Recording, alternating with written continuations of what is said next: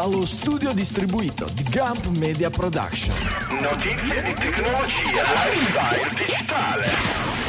Questo è Digitalia.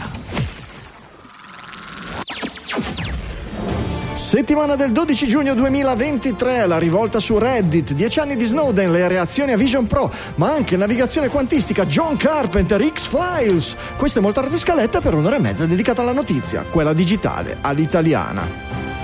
Dalle mi studio Liguria 1 di Sanremo, qui è Franco Solerio. Dallo studio di Milano Isola Michele Di Maio.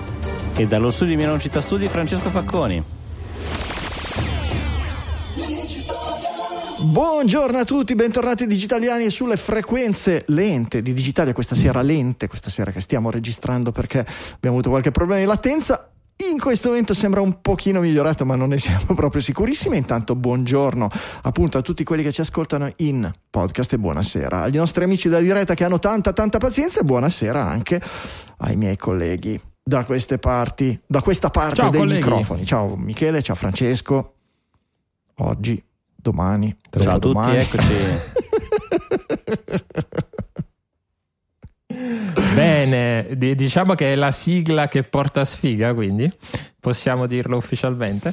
C'è qualche cosa di. Sì, sì, è uno- questa è una di quelle sessioni di debugging che non do- vorrei mai dover fare. Eh, no.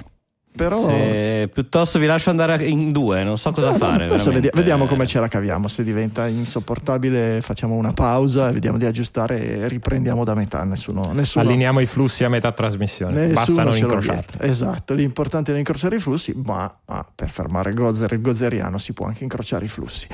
Eh, di solito mi sa che questa settimana bisognerà cominciare qualsiasi trasi- trasmissione per editto nazionale per ricordare il nostro carissimo esimio, il Jack nostro Tremiel? Eh, no. No, non è morto Jack Tremiel, eh? pensavo fosse la notizia del giorno. Ma l'abbiamo già dato per morto 4-5 volte diverse, Jack E Tremiel. appunto, ormai è un'abitudine, quando muore qualcuno noi diciamo che è morto Tremiel. Io non so se sia l'ansia di prestazione o cosa, ma adesso Francesco ha una, ha una latenza negativa. Cioè, parlare- Perfetto. Forse perché la- è l'ansia di, di Il rimanere- tempo non è costante. Eh, sì, da queste parti no, cioè, cioè, Una, una puntata del Doctor Who a Digitalia gli fa una pippa, lo sappiamo. Lo sappiamo, no, dobbiamo salutare il nostro Berlusconi che ci ha lasciato, il nostro compagno di merende di 30 anni, ricordando cosa, cosa possiamo di dire di digitaliano su Berlusconi? Possiamo Eh, ricordare il momento in cui vogliamo credere fosse lui e non un imitatore. Era lui. Ha par- ha par- era lui. Eh, ha partecipato a un nostro aperitivo digitaliano quando ancora esisteva Clubhouse. Quindi ha Ecco, era su Clubhouse. Clubhouse. Non erano Questo gli è. spaces di Twitter, era Clubhouse, è vero, è vero. Abbiamo, l'abbiamo avuto, abbiamo avuto Silvio, ospite digitaliano, anzi non ospite, imbucato digitaliano, proprio ha fatto cosa. E qualcuno, qualche malelingua insinua che fosse un imitatore che ci ra- girava di stanza in stanza su Clubhouse, a noi nell'epoca della post-verità piace pensare che invece fosse veramente lui. E, e tutto il resto lo lasciamo agli altri perché non è veramente questo qui il, il luogo adatto. Ehm, di tra virgolette rivoluzionario in rivoluzione possiamo aprire le danze con la rivoluzione su Reddit. Michele, tu che sei più- il più redditista di tutta la gang, Mm. anche se devo Sì. dire che io lo frequento parecchio. Allora, ehm, cosa è successo oggi? Partiamo da oggi, eh, un bel po' di subreddit, di cui alcune piuttosto, piuttosto famose, sono andate in sciopero. Eh, cos'è questo sciopero? Per alcune è un blocco di 48 ore, tra l'altro mi dispiace per i moderatori di R Italy che sono andati in, eh, in blocco oggi con la morte appunto del nostro, del nostro amato Silvio che poteva essere tipo il picco dell'anno, però va bene.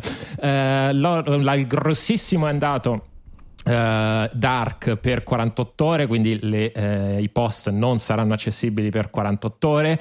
Ce ne sono alcune, tra cui anche al- alcune particolarmente grandi come R iPhone, che hanno deciso di andare in dark eh, a tempo, Permanentemente. a Ma- tempo a tempo- indefinito. La domanda è perché? Perché gli girava così, si sono svegliati stamattina dicendo andiamo dark o c'è un motivo? Apparentemente c'è anche un motivo. eh, Apparentemente, domanda. No, eh, era una domanda così per aprire la discussione. Grazie per la domanda. Grazie per la domanda, Francesco, molto interessante. E stranamente c'è anche un motivo. Poi possiamo discutere se la reazione è giustificata o meno, però il motivo è che eh, Reddit qualche settimana fa in una mossa molto Twitter ha deciso di mettere a pagamento gli, le API a un prezzo esorbitante. Il primo che ha alzato la mano eh, dicendo ragazzi io non ce la faccio perché mi costerebbe 20 milioni di dollari all'anno è stato eh, Apollo, che è una delle applicazioni più, più utilizzate, e, mh, mm, però poi si sono come dire allineate. Eh, c'è un, antefa- Reddit, c'è un antefatto in realtà, c'è un antefatto. Apollo porta molto traffico a Reddit e in realtà l'avviso che le API sarebbero passate a pagamento eh, è arrivato già, gli era arrivato già un mese e qualcosa fa. Sì. E Anzi, avevano fatto anche una quel momento, già in quel momento aveva avuto dei contatti e gli avevano rassicurato che, che, che Reddit non avrebbe seguito la strada di Twitter e che le API sarebbero state a pagamento, ma con una tariffa ragionevole e basata sulla realtà. Proprio mh, è una, una, una, citazione, una traduzione diretta di quello che, che, che, è stato riportato, delle trascrizioni delle conversazioni tra reti. Eh, una settimana fa sono venuti fuori i, i, i conti, i soldi, il, il, quello che sarebbero eventualmente costate e eh, di fatto mh, lo sviluppatore di eh, Apollo ha eh, fatto due conti ha detto questo basato sulla realtà non è, eh, a me toccherebbe pagare 20 milioni Poi, eh, e, eh, all'anno, non ho modo attenzione. di scaricarlo immediatamente sui, eh, sugli acquirenti, sugli utenti del, dell'app perché de- dovrei aumentare di parecchio il costo degli abbonamenti, ma io della gente che si è abbonata sei mesi fa, cinque mesi fa, quattro mesi fa, due mesi fa, un mese fa, e io questi qui l'aumento glielo posso dare tra un anno ma per un anno devo fargli pagare la tariffa a cui, a cui si sono abbonati eh, nel momento in cui hanno cliccato sul tasto eh, abbonati e questo mi fa andare in perdita. Il, il, il costo del, del, per utente fondamentalmente medio è eh, 2 euro più o meno contro i eh, sì, 10 centesimi. Sì, contro i 10-12 centesimi che è quello che in realtà eh, ha valutato la stima. È la stima su quello, su, sui conti che ha fatto Reddit, che ha pubblicato Reddit eh, pochi mesi fa e quindi di fatto nel momento in cui Reddit dice i costi saranno allineati alla realtà, pare poco, pare poco plausibile perché se un utente costa e um, 12 centesimi a, a, a, Reddit, fare pagare 2 euro alle app per far accedere a quell'utente è ovviamente poco basato sulla realtà. Sì, è basato sulla realtà, sì. moltiplicato 20. Ecco, certo. Franza, volevi dire qualcosa? No, appunto che questi prezzi in realtà esatto, potrebbero poi diventare prezzi utili per un utente singolo, nel senso che eh, c'è una, una, tariffa gratuita, un utilizzo base che se ogni utente si portasse a casa la sua API key potrebbe evitarsi, però poi di fatto non è quello che comunque è giusto. Eh, di questo è interessante anche il commento di, degli sviluppatori di NetNewsWire, che è un programma open source, ha detto noi potremmo avere la soluzione, ma non ci va di, di, di, implementarla, perché comunque sia a quel punto non, non è più il Reddit che è il posto giusto nel quale sviluppare anche un business, un'app, perché ormai il modello. Il rapporto si è compromesso. Poi tra, eh, tra, quello che è successo con Apollo e lo sciopero di oggi c'è stato un altro pezzo nel mezzo che è stato l'Ask Me Anything di Hoffman che è il CEO di, Twi- di Reddit nonché anche, eh, anche cofondatore. Quindi diciamo una persona che dovrebbe avere per vari motivi a cuore la, uh, la, piattaforma, questo Ask Me Anything non è andato bene, nel senso che Hoffman ha deviato come in una scena di Matrix tutte le domande, le domande peggiori.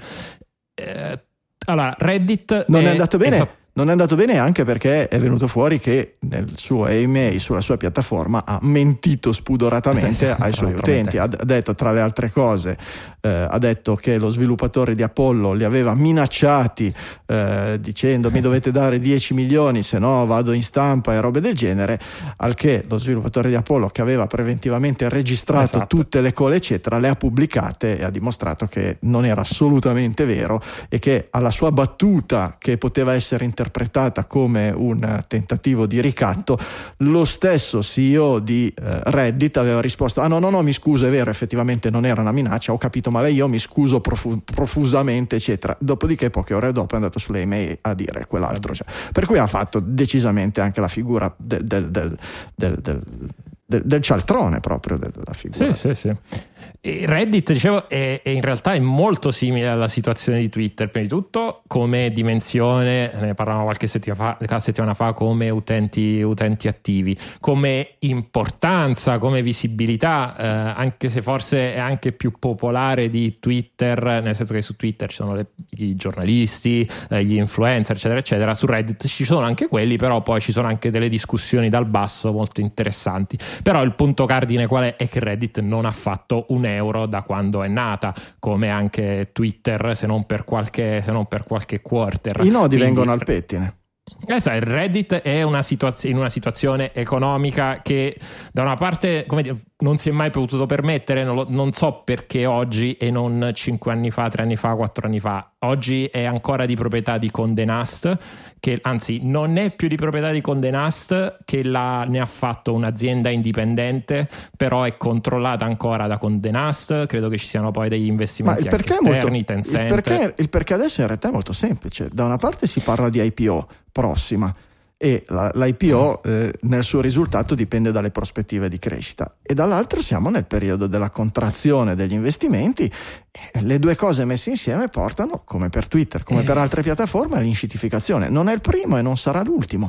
Eh, a un certo punto gli investitori o tramite IPO o tramite altri meccanismi dicono adesso vogliamo i soldi i soldi da, da, da, da altri investimenti non possono arrivare, bisogna tirarli fuori dagli utenti, per tirar fuori dagli utenti dobbiamo in qualche modo rendere la piattaforma remunerativa. In un modo o nell'altro vuol dire più ostile agli utenti, che può voler dire più pubblicità, che può voler dire se la piattaforma è accessibile tramite delle app attraverso cui non si può mostrare la pubblicità, limitare, togliere o chiedere dei soldi alle app. Eh, è, è, è lo stesso non è motivo. però una cosa sbagliata di per sé, perché no, anzi, è un'azienda, no. Eh, siamo in un mondo capitalista, è un'azienda de, che, de, che, è giusto che debba portare ecco, soldi ai suoi investitori. Non è sbagliato. E come, farlo, e come farlo, la ricetta in questo momento utilizzata, che secondo me aggiungo un terzo pezzo a quello che tu hai detto, ossia che Elon Musk ha aperto le, le gabbie, secondo me, a questo tipo di, di, comporta, di questo tipo di comportamenti, perché il, la lista della spesa ecco, sembra molto simile a quello ecco, che Musk ha fatto. Vedo una differenza fondamentale su quello che è la, l'azione che è stata fatta su Reddit, o, o meglio, l'azione è identica è copiare il, il copione appunto di, eh, di, Musk e riapplicarlo. Quello che però ho visto come differente è che Twitter, è vero, ci sono gli utenti che scrivono i tweet, per cui creano dei contenuti, ma molti di questi alla fine eh, certa, un certo blocco se n'è andato, ma molti sono rimasti. E quindi è cambiato un po' il pubblico, ma l'azienda non è crollata. In questo caso, invece, eh, avere il. Um, cioè, su Reddit, il inimicarsi i gestori dei canali, i moderatori, gente che fa veramente un lavoro, non solo di scrivere un post, ma di tenere vive comunità, di fare in modo che esistano AR videos, AR iPhone, cioè dei subreddit Ma Francesco, importanti, impegnativi. Io adesso, io adesso ti faccio una domanda, cioè questa, questa, cosa che formuliamo noi, che comprendiamo noi, eh, cioè che peggiorare la qualità Dici, della piattaforma... Eh, credo che chi ha fondato Reddit e vive sulla poltrona all'ultimo piano dell'headquarters di Reddit da 10 anni, da 15 anni, possa arrivarci anche lui. Eh, allora, è completamente rintronato, come anche è completamente rintronato l'uomo che vuole portare l'umanità su Marte, oppure queste piattaforme non hanno scelta. Cioè, mm, io credo che sia più probabile la seconda, piuttosto che pensare che chi ha fondato una roba del genere non ne capisca i meccanismi come possiamo capirli noi. Può darsi che quando sei lassù nell'iperuranio no. sottovaluti l'importanza di chi lavora gratis per te, come i moderatori di Reddit, ma la mia impressione è che se non è forzata questa cosa, comunque il lo spazio di manovra i margini sono veramente molto ridotti. Alla fine dei conti, per Apollo, per la, la trattativa come è andata, io mi sono letto tutte le trascrizioni e mi sono ascoltato anche qualche registrazione del, delle loro conversazioni. Alla fine dei conti, probabilmente, se questo periodo di un mese di transizione l'avessero allungato a tre o quattro mesi, da quello che ho capito, Apollo ci stava dentro a continuare e a far pagare un euro o due euro al mese ai suoi, eh, ai suoi utenti e avrebbe continuato a lavorare. Perché? Perché è, è così stupido il CEO di, di, di, Reddit e dice no, un mese e basta, se no chiudi, ciao, va bene, non me ne frega niente. Io penso che siano veramente alle strette, che abbiano semplicemente la scelta tra fare così e fallire. Perché? Quando ti arriva la banca, siamo abitu- non siamo abituati a vederlo per queste realtà di internet, ma quando, siamo abituati a vederlo per il negozio di vestiti all'angolo, o per il droghiere, eccetera, o per l'impresario di turno che rimane esposto. Quando arriva la banca e ti dice o mi dai i soldi o chiudi o ti faccio una procedura di fallimento, eccetera non è che hai tante, tante, tante opportunità di dire sì, no, ma adesso la zia mi presta due soldi, mi faccio fare un prestito ponte. Se è la banca, che è quella che ti chiede i soldi, a, a dirti non te ne do più, le sue colleghe altre banche certamente non ti prestano ulteriori soldi se sei in, quel, in quella situazione lì.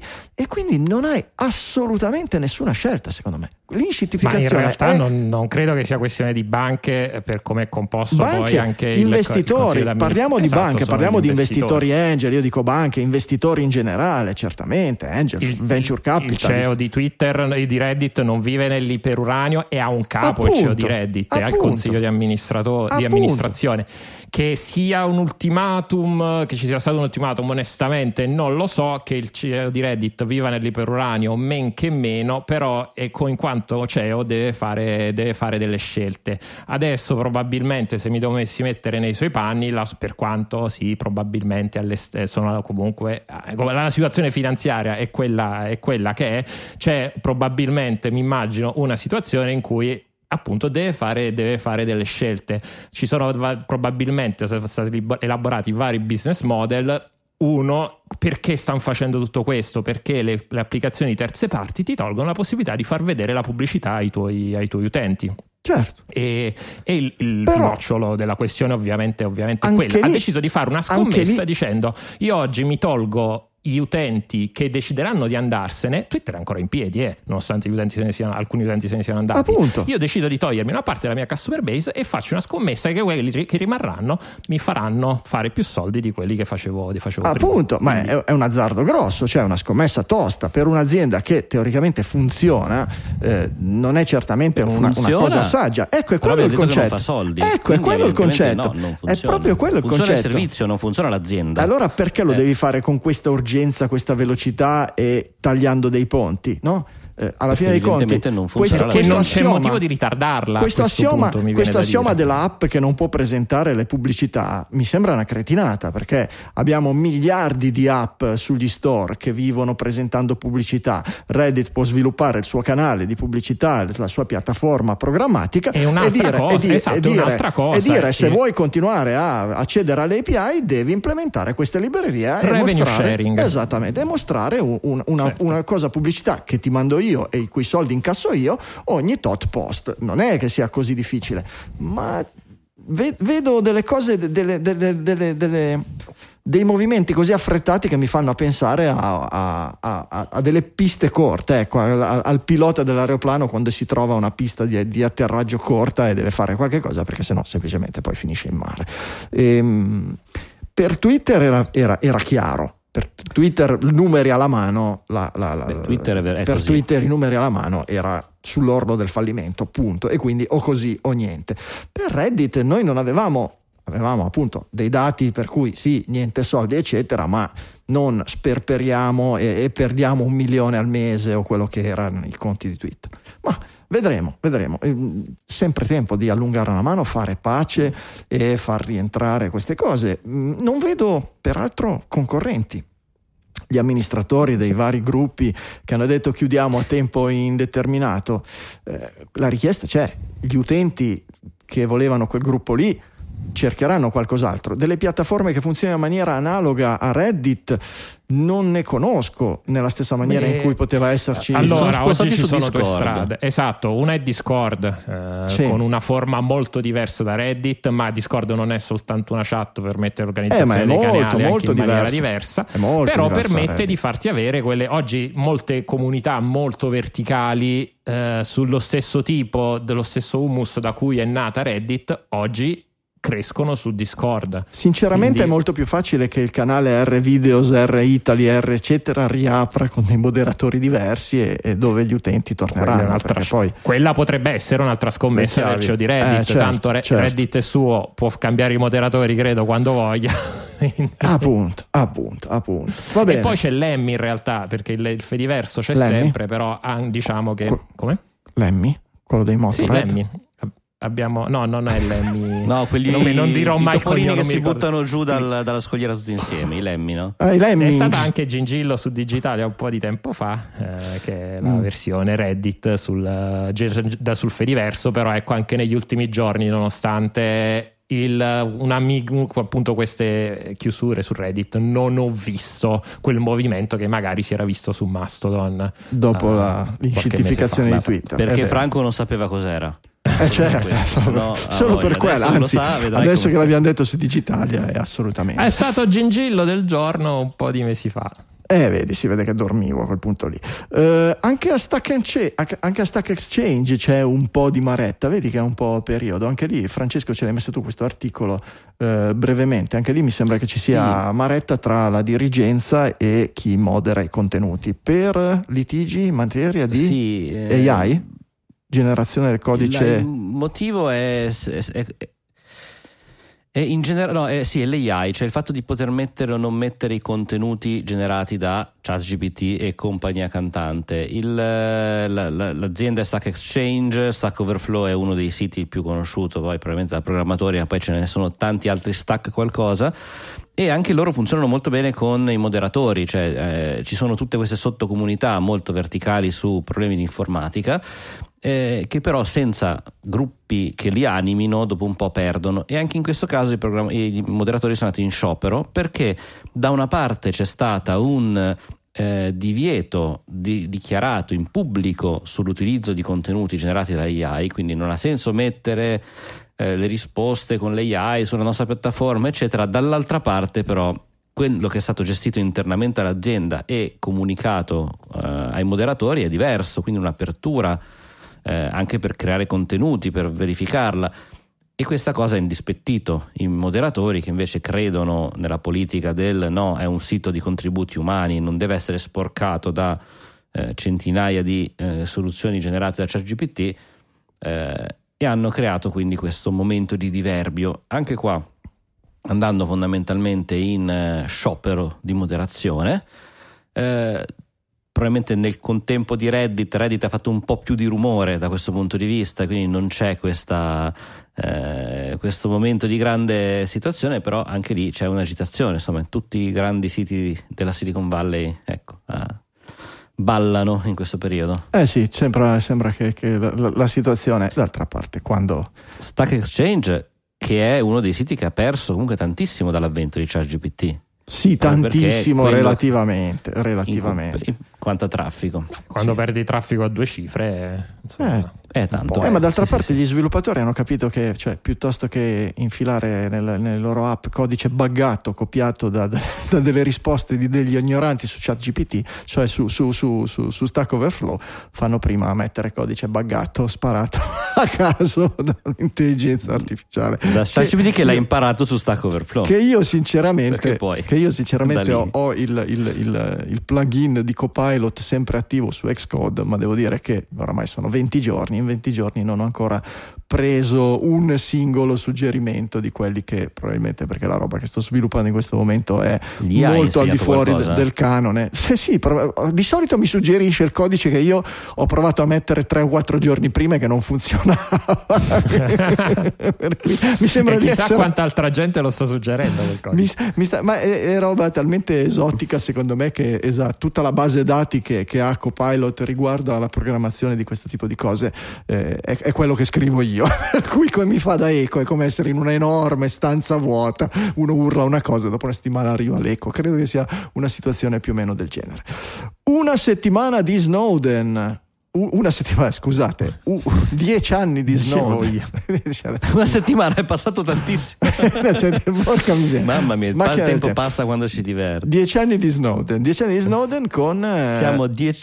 Retrospettive. Eh, abbiamo letto quella sul The Atlantic e abbiamo letto la pubblicazione da parte di Bruce Schneier eh, in occasione del decennale di quanto fondamentalmente aveva scritto e poi non aveva potuto pubblicare per pro- problematiche varie proprio in quei giorni, in quei giorni famosi in cui Snowden era scappato eh, a Hong Kong, giusto? Era Hong Kong, Sì. sì, e, e, eh, iniziava a far vedere a giornalisti esperti del settore una sezione, una selezione molto parziale di- de- de- dei suoi leak per selezione, per validazione, cose del genere. Ehm, cosa vi fa pensare a questi dieci anni e soprattutto che cosa è cambiato da allora? Che cosa, che cosa resta di Snowden? E se, se- se il mondo oggi è diverso da come sarebbe se non ci fosse stato Snowden?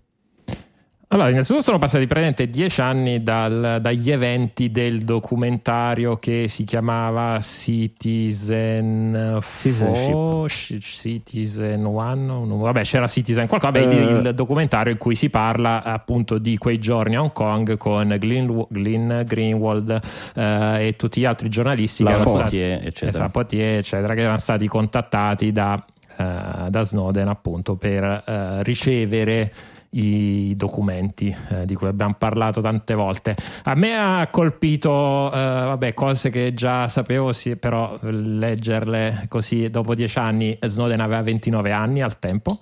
Quindi cosa, cosa non banale, decisione non banale eh, quando hai... In realtà forse da una parte decisione non banale quando hai 29 anni e sai che è una decisione della tua vita che ti, co- ti cambierà la vita, dall'altra se non le fai a 29 anni queste cose probabilmente non le, non le fai più.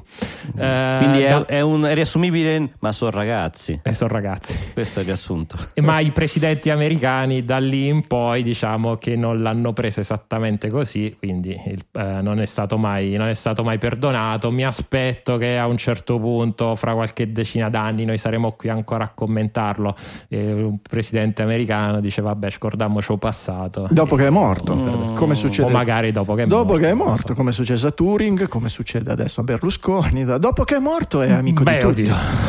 Berlusconi vedrai, lo so. vedrai, vedrai Michele, vedrai, non ti preoccupare. Tu sei, probabilmente sei di quei pochi che, sono, che hanno fatto la festa oggi a Milano a pochi chilometri da Arcore, non lo so. Però quando il nemico, nemico, avversario, dipende perché poi c'è chi vede i nemici, gli avversari in tanti modi diversi, ma quando l'avversario non può più nuocere, mh, alla fine dei conti la, la- la- la- la- la- la- la guerra non ha più senso. eh, puoi continuare a fare la guerra alle idee, a meno che a livello globale le idee non siano oramai percepite come un qualcosa di assodato e inevitabile. E devo dire che l'eredità di Snowden eh, forse è più quella che altro. Oggi non ci illudiamo certamente che NSA non faccia il suo lavoro e i servizi segreti dei vari paesi non cerchino di fare il loro lavoro in maniera pulita e anche in maniera sporca. D'altra parte l'hanno sempre fatto, si chiamano servizi segreti per quello, hanno sempre cercato di operare al Esatto. di fuori della legge per tutelare interessi o del loro paese o delle elite del loro paese o in caso di settori deviati di, di- di- di particolari gruppi. Eh, però a parte quello c'è stata una, una- una- una presa di coscienza no? di fattori, di, di- di- di elementi, di tematiche che prima erano considerate a livello della chiacchiera da bar o, o- o se non da, da, eh, da- da- da- da- da complottista scatenato Da, Gi- da, Ghi- da Digitalia. sì, da, da, da Digitalia, Anche ma anche con una vena complottista, nel senso sì, certo, ci ascoltano tutti, come no, Clipper, sì, certo, davvero, va bene, ok. Eh, In realtà sono venuti fuori Vai dati alla giro con mano. che- l'alluminio in testa. Ecco, oggi sono venuti fuori, cioè oggi, dieci anni fa abbiamo scoperto che non tutto quello che era da complottisti era da complottisti. E questo secondo me ci ha lasciato, ha cambiato, ha cambiato in qualche modo il mondo. Se guardiamo eh, le aziende come lavorano oggi, il tipo di tematiche, il- anche semplicemente il marketing, l'aspetto della sicurezza, dell'attenzione, la, la crittografia end-to-end di cui parliamo o leggiamo per Digitalia tutte le settimane da dieci anni a questa parte, no? le, le, le, le, critiche nei confronti di determinate tecnologie che ci possono spiare direttamente dentro i nostri cellulari. Ricordatevi la proposta di implementazione di SISAM dentro, eh, dentro iPhone che, che, è uscita un anno fa e che ha dovuto far, far marcia indietro addirittura Apple, che non è la Reddit di turno che gli utenti puntano i piedi e fa marcia indietro, non è mai esistito. Per una volta abbiamo visto una marcia indietro di Apple in seguito a una protesta degli utenti e dei commentatori del, del, del, del mondo tecnologico. Ecco, queste secondo me sono tutte cose che non sono forse la diretta conseguenza solo di Snowden, ma in Snowden hanno certamente gran parte della, della, della loro, una parte della loro origine. Sì, poi Snowden e Manning che invece è stata perdonata da, da Obama, eh, però come dire, probabilmente il suo impatto era stato anche se, se, vuoi minore. C'è un punto dell'articolo che secondo me molto, riassume tutto in maniera molto concisa che dice al tempo le persone, alcune persone rispondevano ok lo sapevamo, no non lo sapevamo, non lo sapevate, non lo sapevamo. Certo. Potevate avere un'idea, potevate avere un retropensiero che succedesse qualcosa, ma avere le slide dell'NSA che ti spiega come erano collegati i bocchettoni è stato qualcosa di, di un altro livello e che adesso l'altra, l'altra, domanda che mi faccio e su cui non ho risposta invece cosa è rimasto di Snowden come personaggio pubblico? Nel senso è ovvio che come dire la persona della strada se gli dici Edward Snowden ho il dubbio che la maggior parte delle persone si possano ricordare gli eventi di dieci anni fa. Però quegli eventi hanno portato appunto a una coscienza diversa che si è, come dire, eh, è, è, si è elevata a un livello superiore del, uh, del, di Snowden stesso, grazie ai giornalisti, grazie alle persone che ne parlano sui social, che permette appunto di smuovere poi le direzioni strategiche di aziende come, come Apple nel caso del SISAM o di Google e così via. Eh. Quindi, come dire, l'obiettivo è non, non, è stato raggiunto perché poi tante cose, ne parleremo probabilmente tra qualche secondo, come dire, continuano ad andare in quella direzione. Però ecco, si è creata una forza opposta. Alla fine che... le persone che cambiano il mondo non lo cambiano mai completamente come pensano, no? però lasciano un dente, una spallatina, eccetera. No? Oggi il mondo non è come lo sognava Napoleone eh, è certamente molto diverso, però non possiamo pensare che, Napole- che, che come esiste, com'è l'Europa oggi sarebbe stata identica senza Napoleone. Dico Napoleone per dire una cacchiata, per dire certo. una qualsiasi cosa. Per cui certamente, il, il, certamente l'effetto c'è. Anche questa notizia no? è stata presentata un'interrogazione parlamentare su Giove, il sistema predittivo della polizia. Vabbè, anche questa è una notizia snowdeniana, no? ed è una notizia ah, di questa settimana. Sì. Eh, cos'è sto, sto Giove? Non avevo mica ancora eh. sentito parlare, o forse ne avevamo sentito parlare, ma non come Giove. Esatto, esatto. Eh, stiamo parlando di un, um, di un, software italiano, ci tiene a specificare l'articolo di Wired, di polizia predittiva, quindi pre-COC proprio, Minority, minority Report. Mamma mia, proprio Minority Report al 100%. Esatto. Sviluppato uh, da, uh, da, de, da, un ex poliziotto, se non ricordo male, l'ho, le- l'ho, letto da qualche parte dell'articolo, adesso non riesco a ribeccare. Vabbè, comunque uh, c'è stata questa interrogazione par- parlamentare poi da parte di una delle poche poche persone di cui abbiamo già parlato su Digitalia, che è il senatore Filippo Sensi, che aveva già interpellato il ministro, oramai se non ricordo, era sicuramente anzi nella legislazione scorsa, se non due legislazioni fa, sul tema del riconoscimento facciale dove era a Como, qualcosa del genere. Uh-huh. Quindi sì. poche persone, ecco, poche persone che vivono ancora Uh, per uh, contrastare ecco, questo tipo di, di iniziative. E ci mancherebbe, e ci mancherebbe. Non, non, qui si tratta proprio di, di ehm, previsione di crimini di tipo eh, furti, se non sbaglio, in base a eh, sorveglianza tramite telecamere, interpretazione e intelligenza artificiale. Analisi delle denunce depositate, Analisi delle immagini, denunce. video, Ah. eh, sia dell'evento criminoso, della posizione geografica e della sua collocazione temporale. Mamma mia, c'è una roba veramente, veramente. Ok, ok. Eh, Sì, Mi stupisco che gli abbiamo che permesso si di fa arrivare fino probabilmente guardando i quartieri. Eh, cioè, è un qualcosa che già ora si dice vai in quel quartiere il sabato pomeriggio è un po' più a rischio quell'altro già lo fanno le polizie. Però aggiungendoci, aggiungendoci la parola AI in fondo dicendo adesso è tutto fa un po' quell'effetto appunto Minority Eh, Report non è solo una questione di effetto, è una questione poi ne parleremo quando parleremo dell'articolo di Bloomberg che, o quando parliamo dell'auto, dell'autopilot che poi quando c'è AI alla fine poi l'essere umano spegne il cervello Eh, certo. e le cose non vanno spesso per il meglio. Il È software comunque così. era Key Crime, ideato dall'ex assistente capo Mario Venturi e sperimentato a partire dal 2008 nella questura di Milano. Fa un po' te, fa un po' te. Mi date due minuti per ringraziare il nostro sponsor VoIPTEL Italia. VoIPTEL Italia è un operatore telefonico italiano che lavora interamente in VoIP dal 2008 e che nasce dall'esperienza maturata nel settore IT e delle telecomunicazioni del gruppo svizzero VoIPTEL. VoIPTEL Italia è un provider fatto da installatori per installatori non si rivolge a utenti finali, ma a installatori e aziende informatiche che vogliono rivendere con il proprio brand soluzioni di telefonia, connessione internet e cloud services, ovvero tutti i servizi di telecomunicazione e di collaborazione di cui la tua azienda cliente ha bisogno per lo sviluppo del suo business. In particolare i servizi di telefonia di VoIP dell'Italia comprendono servizi di chiamata flat rate verso rete fissa e mobile in Italia e all'estero, tutto tramite tecnologia VoIP. C'è la possibilità di portabilità del proprio vecchio numero e la possibilità di attivare nuovi numeri telefonici geografici oppure numeri verdi nazionali e internazionali da oltre 80 paesi nel mondo e il tutto gestibile tramite un sistema centralino VoIP virtuale gestibile via rete quindi accessibile sia in sede che in smart working.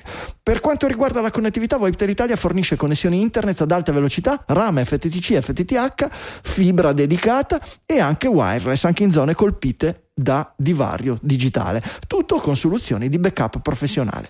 E poi ci sono i servizi di Virtual Private Cloud che forniscono la possibilità di gestire in maniera facile e sicura dati e informazioni aziendali in data center protetti e su server di proprietà. Webtel Italia fornisce assistenza tecnica, niente call center, solo tecnici specializzati interni all'azienda che vi rispondono in italiano per risolvere i problemi tuoi o dei tuoi clienti in modo tempestivo. La policy aziendale è la risposta entro tre squilli ed è certificato ragazzi nel 2023, beh, scusate, nel 2022 l'assistenza di VoIP Italia ha risposto in tre squilli al 97,8% delle chiamate. È una, cosa, è una delle cose più fastidiose quando lavori, hai bisogno di un servizio e il fornitore del servizio non ti risponde, chiami, ti mettono... Oh, tre squilli, ragazzi, vuol dire essere tranquilli, funziona tutto e se non funziona lo risolviamo presto. Con VoIP Italia puoi affidare i dati dei tuoi clienti a un'infrastruttura sicura, con massima sicurezza e controllo, con un'infrastruttura proprietaria ridondante collocata sui server di VoIPTEL in Italia e in Svizzera. Ovviamente sarà il cliente a scegliere se preferisce l'Italia o la Svizzera. E a proposito della Svizzera, la curiosità, tutti la conosciamo come Stato indipendente tra i più ricchi d'Europa, militarmente avanzata e considerata la banca economica per eccellenza. Quello che meno noto è che gli svizzeri, che sono svegli e che sanno fiutare il vento, hanno capito da tempo che i capitali del nuovo millennio sono le informazioni e che quindi da banca dell'economia mondiale gli conviene diventare anche una banca dei dati di rilevanza mondiale. Tant'è vero che le più grandi multinazionali oggi tengono copia dei loro dati su server svizzeri. E quindi se hai un'azienda informatica o un installatore di impianti telefonici, non esitare a contattare VoIPTEL Italia, troverai prezzi competitivi e offerte su misura. I partner hanno un nickname per VoIPTEL, li chiamano la boutique del VoIP. Non esistono schemi fissi o pacchetti preconfezionati. Ogni offerta viene cucita su misura. Insieme potete progettare la soluzione più adatta alle esigenze del vostro cliente. Per l'occasione di questa sponsorizzazione, VoIPTEL Italia ha deciso di proporre a tutti gli ascoltatori di Digitalia che vorranno entrare nella famiglia VoIPTEL uno sconto del 20% nel primo anno da assorbire nel proprio guadagno o proporlo alle proprie aziende clienti come sconto. Per approfittare di questa esclusiva promozione basterà annunciarsi come ascoltatori di Digitalia al momento del contatto. Facile, no? Tutti i dettagli li trovate su voiptelitalia.it. VoIPTEL Italia, il tuo partner serio e affidabile per le telecomunicazioni che ti risponde sempre in tre squilli.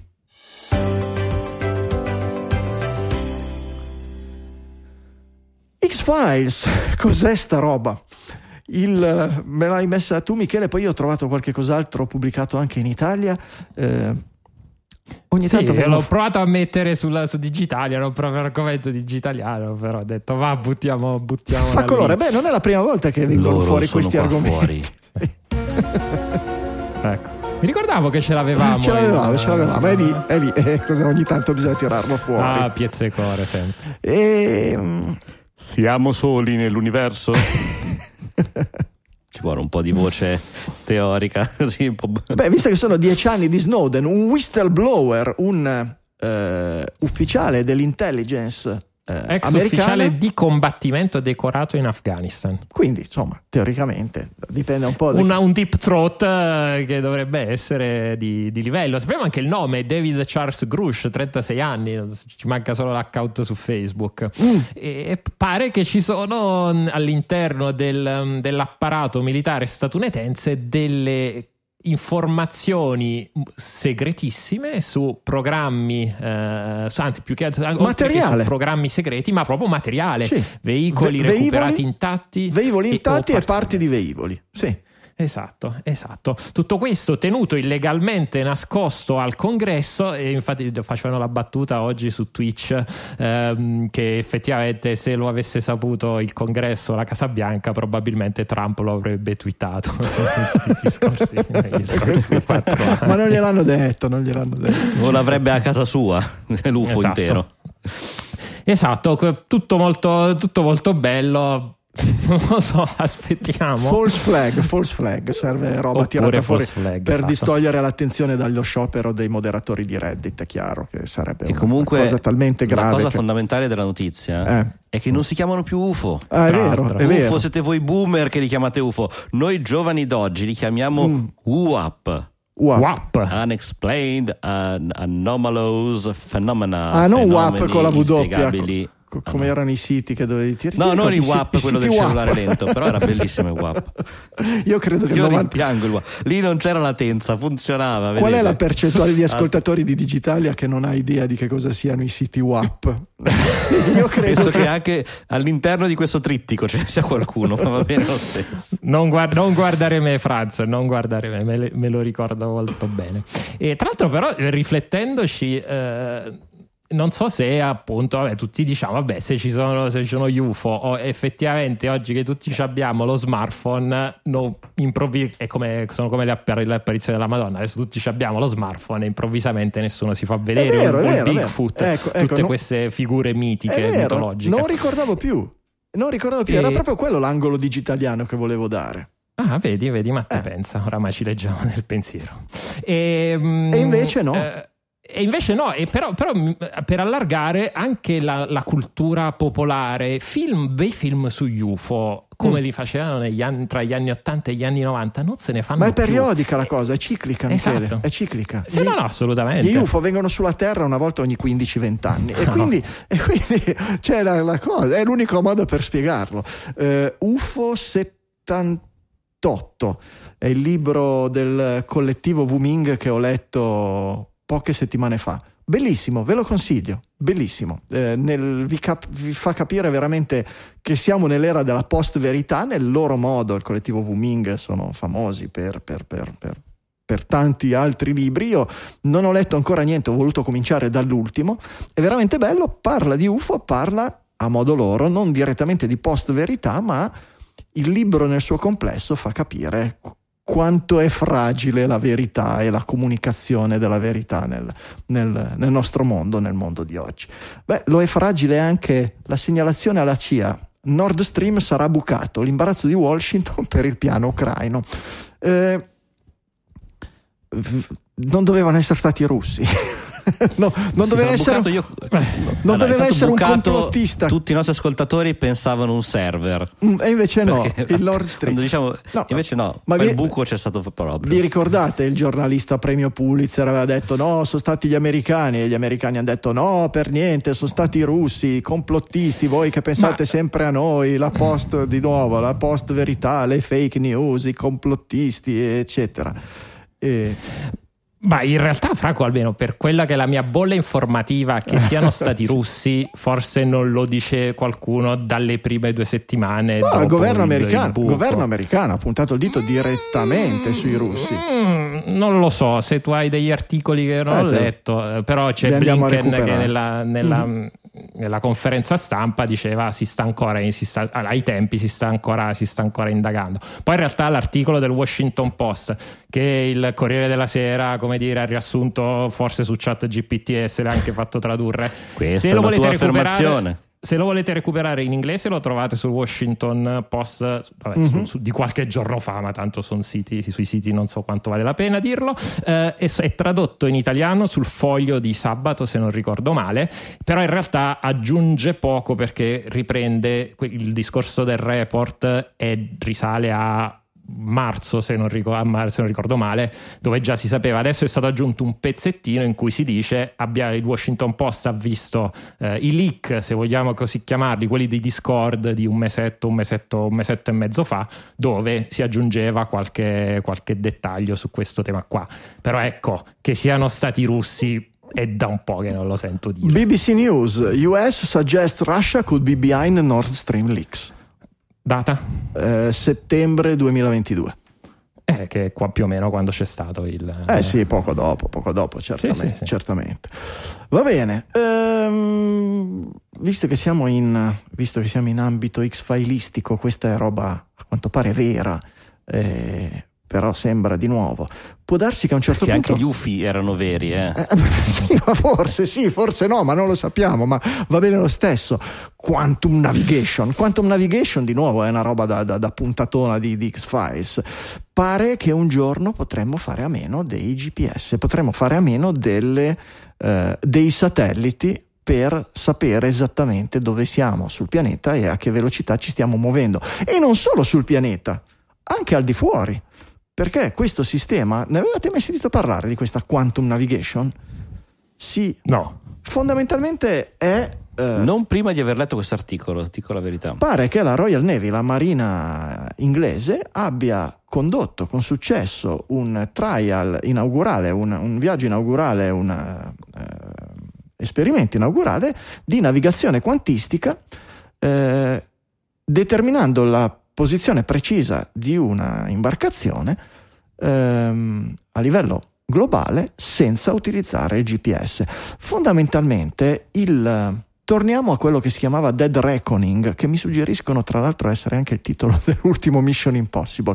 Dead Reckoning era come si faceva una volta, Mhm. come si stimava una volta il punto nave, cioè tu dovevi calcolare per quanto tempo ti eri mosso in una determinata direzione e conoscendo eh, tempo e spostamento e punto di partenza stimavi il punto di presenza in un determinato momento. Ovviamente con la precisione degli strumenti di allora e le varie variabili, la corrente, eccetera, eccetera, diventava oltre che no, la- la- gli orologi, tut- tutta la, ricerca sugli orologi. C'era un bellissimo libro sulla storia di, di Harrison, che è l'inventore dell'orologio meccanico come lo conosciamo oggi.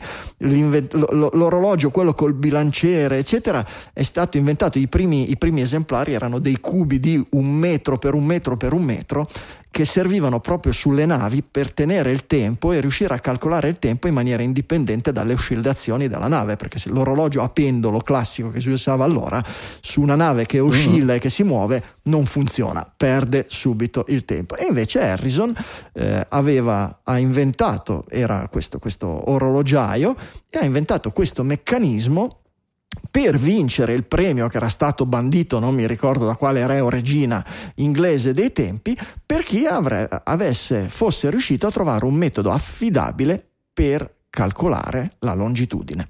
Ehm, il, libro, ecco, il libro si chiama proprio Longitudine, se lo trovo ve lo metto nella nota dell'episodio, ma eh, se cercate longitudine Harrison su, su- su- su- su qualsiasi sito di, di libri lo trovate sicuramente. E uno dei modi c'era l'astronomo che era probabilmente Tycho Brahe, se non ricordo male, ehm, che proponeva lo studio delle effemeridi, il calcolo delle effemeridi col sestante in una maniera molto molto complicata e lui diceva no, semplicemente se abbiamo degli orologi più precisi tramite il calcolo del, del tempo e del, della velocità eccetera riusciamo a stimare dead reckoning dov'è la nave in quel determinato punto. Con la navigazione quantistica, per tornare all'argomento iniziale, si fa esattamente la stessa cosa, ma con uno strumento molto molto più preciso, fondamentalmente un accelerometro eh, o una serie di accelerometri e giroscopi, come quelli che ci sono nell'iPhone che permettono di capire all'iPhone quando si muove, quando gira, o al Visor Vision Pro, come si chiama, Reality Pro, eh, me, lo, me, lo, dimentico sempre, Vision, come si chiama quello di Apple? Vision Pro. Vision Pro, il Vision Pro di Apple, la stessa cosa che guarda i movimenti della testa del, dell'utente e aggiorna in tempo reale quello che gli fa vedere, ma molto molto molto più precisi tramite meccanismi appunto della meccanica quantistica e creando appunto questi giroscopi, questi accelerometri così infinitamente precisi si riesce a non perdersi a continuare a tracciare la posizione del veicolo del vascello in maniera precisa nel tempo. Una rivoluzione pazzesca. Che emozione. Vi vedo molto, vi vedo che ve ne frega molto di queste cose. Però, però ci, ci, tengo a dire che è dato a uno e due che la, l'immagine di, di testata di questo articolo sia stata generata da qualche intelligenza artificiale. Ma chi se ne frega, Michele? C'ha, c'ha, eh, c'ha mi, proprio tutto il fenotipo. Mi stupisco però, Michele, che tu non riesca con la tua esperienza a dirmi è eh, Staple Diffusion ah, versione 2, cioè darmi proprio un'indicazione precisa di anche il prompt Devo usato. Migliorare. Siete me... dei miscredenti, ma l'idea di avere delle robe che calcolano la loro posizione in tempo reale senza dover accedere ai satelliti, senza chiedere il permesso ai proprietari del satelliti, anche sottoterra dove i satelliti non funzionano, sott'acqua dove i satelliti non si prendono, in viaggio verso Marte dove i satelliti sulla Terra non servono più a niente. Non, non, non vi sembra un passo avanti enorme nella, nella tecnica e nella tecnologia? A me, sembra una cosa, a me sembra una cosa bestiale, micidiale. Oh. Io capisco che della gente che vive, a dei geek come voi che vivono alla scrivania, dici dove sei? Sono alla scrivania e non gliene frega esatto. un cacchio. Eh, però a me piace la vita anche un po' più avventurosa. Queste io cose. guarda che quando vado eh in autostrada tengo il punto sulla carta. Eh. col, col, dito mentre guidi. Fai dead reckoning anche tu. Vabbè. Esatto, dead, re- guido, dead reckoning col dito. tengo tutto, c'ho mia moglie di fianco. Sì, Tre, infatti ragazzi due, di, diciamo un po' più di minchiate perché abbiamo po- veramente pochi titoli, quindi ve lo dico, stiamo arrivando alla fine. Vabbè, dai, il navigatore col compasso di Francesco puoi metterlo già nei... Mm puoi metterlo già nei, nei, nei, nelle, proposte, nelle, proposte, Intanto ringraziamo i produttori. No, puoi già iniziare a generare l'immagine, probabilmente ha già vinto.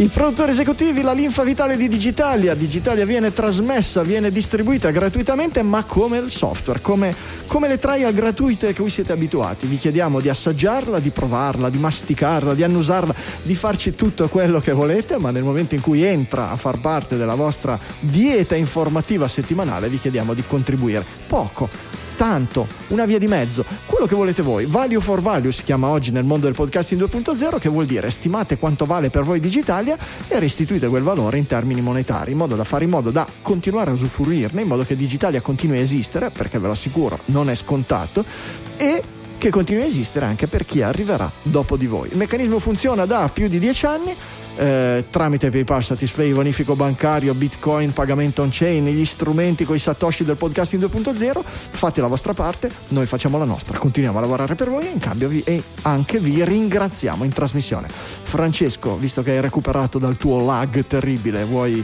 darci un giro di PDF? Molto Molto molto volentieri. Allora ringraziamo i produttori che sono quelli gli streamer del Value for Value, Nicola Forte con 231 Satoshi, Fiorenzo Pilla con 2600 e Nicola Gabriele D con 470 Satoshi. Grazie di cuore. Grazie mille a tutti, come grazie Grazie alle donazioni singole di Manuel Zavatta 1 euro e Davide Tinti 1 euro e Nicola Gabriele D 2,01 euro di donazione mitici, singola mitici. perpetua tutte le settimane e quindi perpetua l'ex di producer. Eh, sempre donazioni singole da 1 e 10 di Stefano Cutelle, 1 e 12 Marco Mandia, questo è il numero che ormai che ve so di, eh, bisogna segnarlo e poi capiremo che farci. 3 euro ci arrivano da Massimiliano Saggia che lo ringraziamo tantissimo come ringraziamo tantissimo il gruppo di donazioni correnti da 3 euro ogni mese che sono Federico Travaini, Massimo Dalla Motta, Arnaud Van der Gissen, Stefano Orso, Alessandro Lazzarini, Alessio Conforto, Giuliano Arcinotti, Davide Capara, eh, Raffaele Marco Della Monica, Christoph Sollami, FotoGP di Barabino Marco, Renato Battistin, Raffaele Viero, Diego Arati, Luca Ubiali, Roberto Medeossi e Alessio Cerretini. Grazie a tutti, grazie davvero. Ringraziamo poi le donazioni da 3,21 euro di Alessandro Alessio e da 5 euro di Massimiliano Casamento ed entriamo nel gruppo delle donazioni di 5 euro ricorrenti tutti i mesi ringraziando Matteo Carpentieri, Paolo Lucciola, Pasquale Maffei, Andrea Magnoli e Giovanni Priolo. Grazie. Donazione singola da 5 euro anche da parte di Angelo M e donazione da 8 euro ricorrente ogni mese Mirko Fornai. Grazie Mirko. Infine, lead executive producer della puntata di questa puntata con una donazione di ben 15 euro ringraziamo tantissimo Andrea Z. Mitico Andrea Z, grazie a tutti i produttori esecutivi, ognuno secondo le sue possibilità, grazie perché è grazie alla vostra generosità che Digitalia continua ad andare avanti settimana dopo settimana.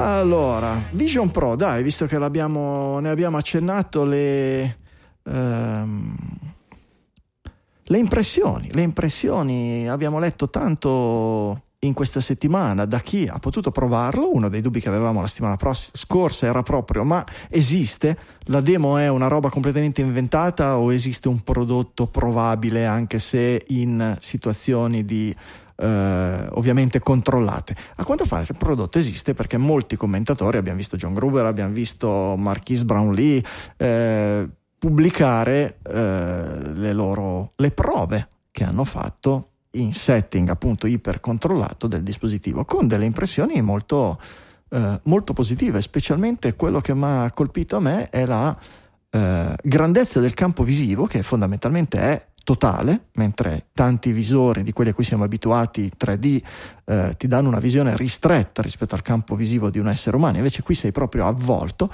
e l'altra è la fluidità che dicevano che risponde assolutamente in tempo reale ai movimenti del capo, che non c'è veramente nessunissimo lag e quindi l'impressione di essere immersi in un ambiente reale eh, o quando c'è la trasparenza e quindi la modalità AR, la eh, posizione delle, degli oggetti sintetizzati rispetto a quelli del mondo reale è, ehm, è assolutamente totale, ecco, sono assolutamente concordi i due mondi.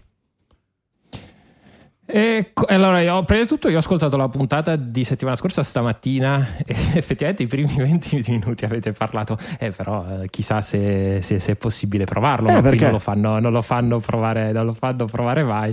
Poi, appunto, dopo aver visto già tutte, tutte le prove, c'era un po', c'era un po di spoiler nella, nella, mia testa. E volevo rispondere, ma purtroppo eh, rispondevo lì in ufficio che mi dicevo: Non è vero, Franco, però vabbè.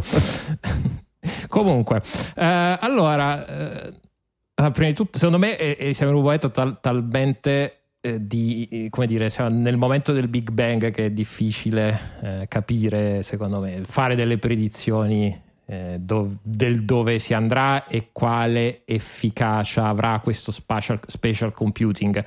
Sicuramente Apple è stata brava a fare come spesso ha fatto qualcosa di diverso, non ha parlato di AR, non ha parlato di VR ma ha parlato di un concetto olistico, come dicono quelli bravi, che si chiama spatial computing, che mm. oggi ha un costo perché l'hardware ha un costo.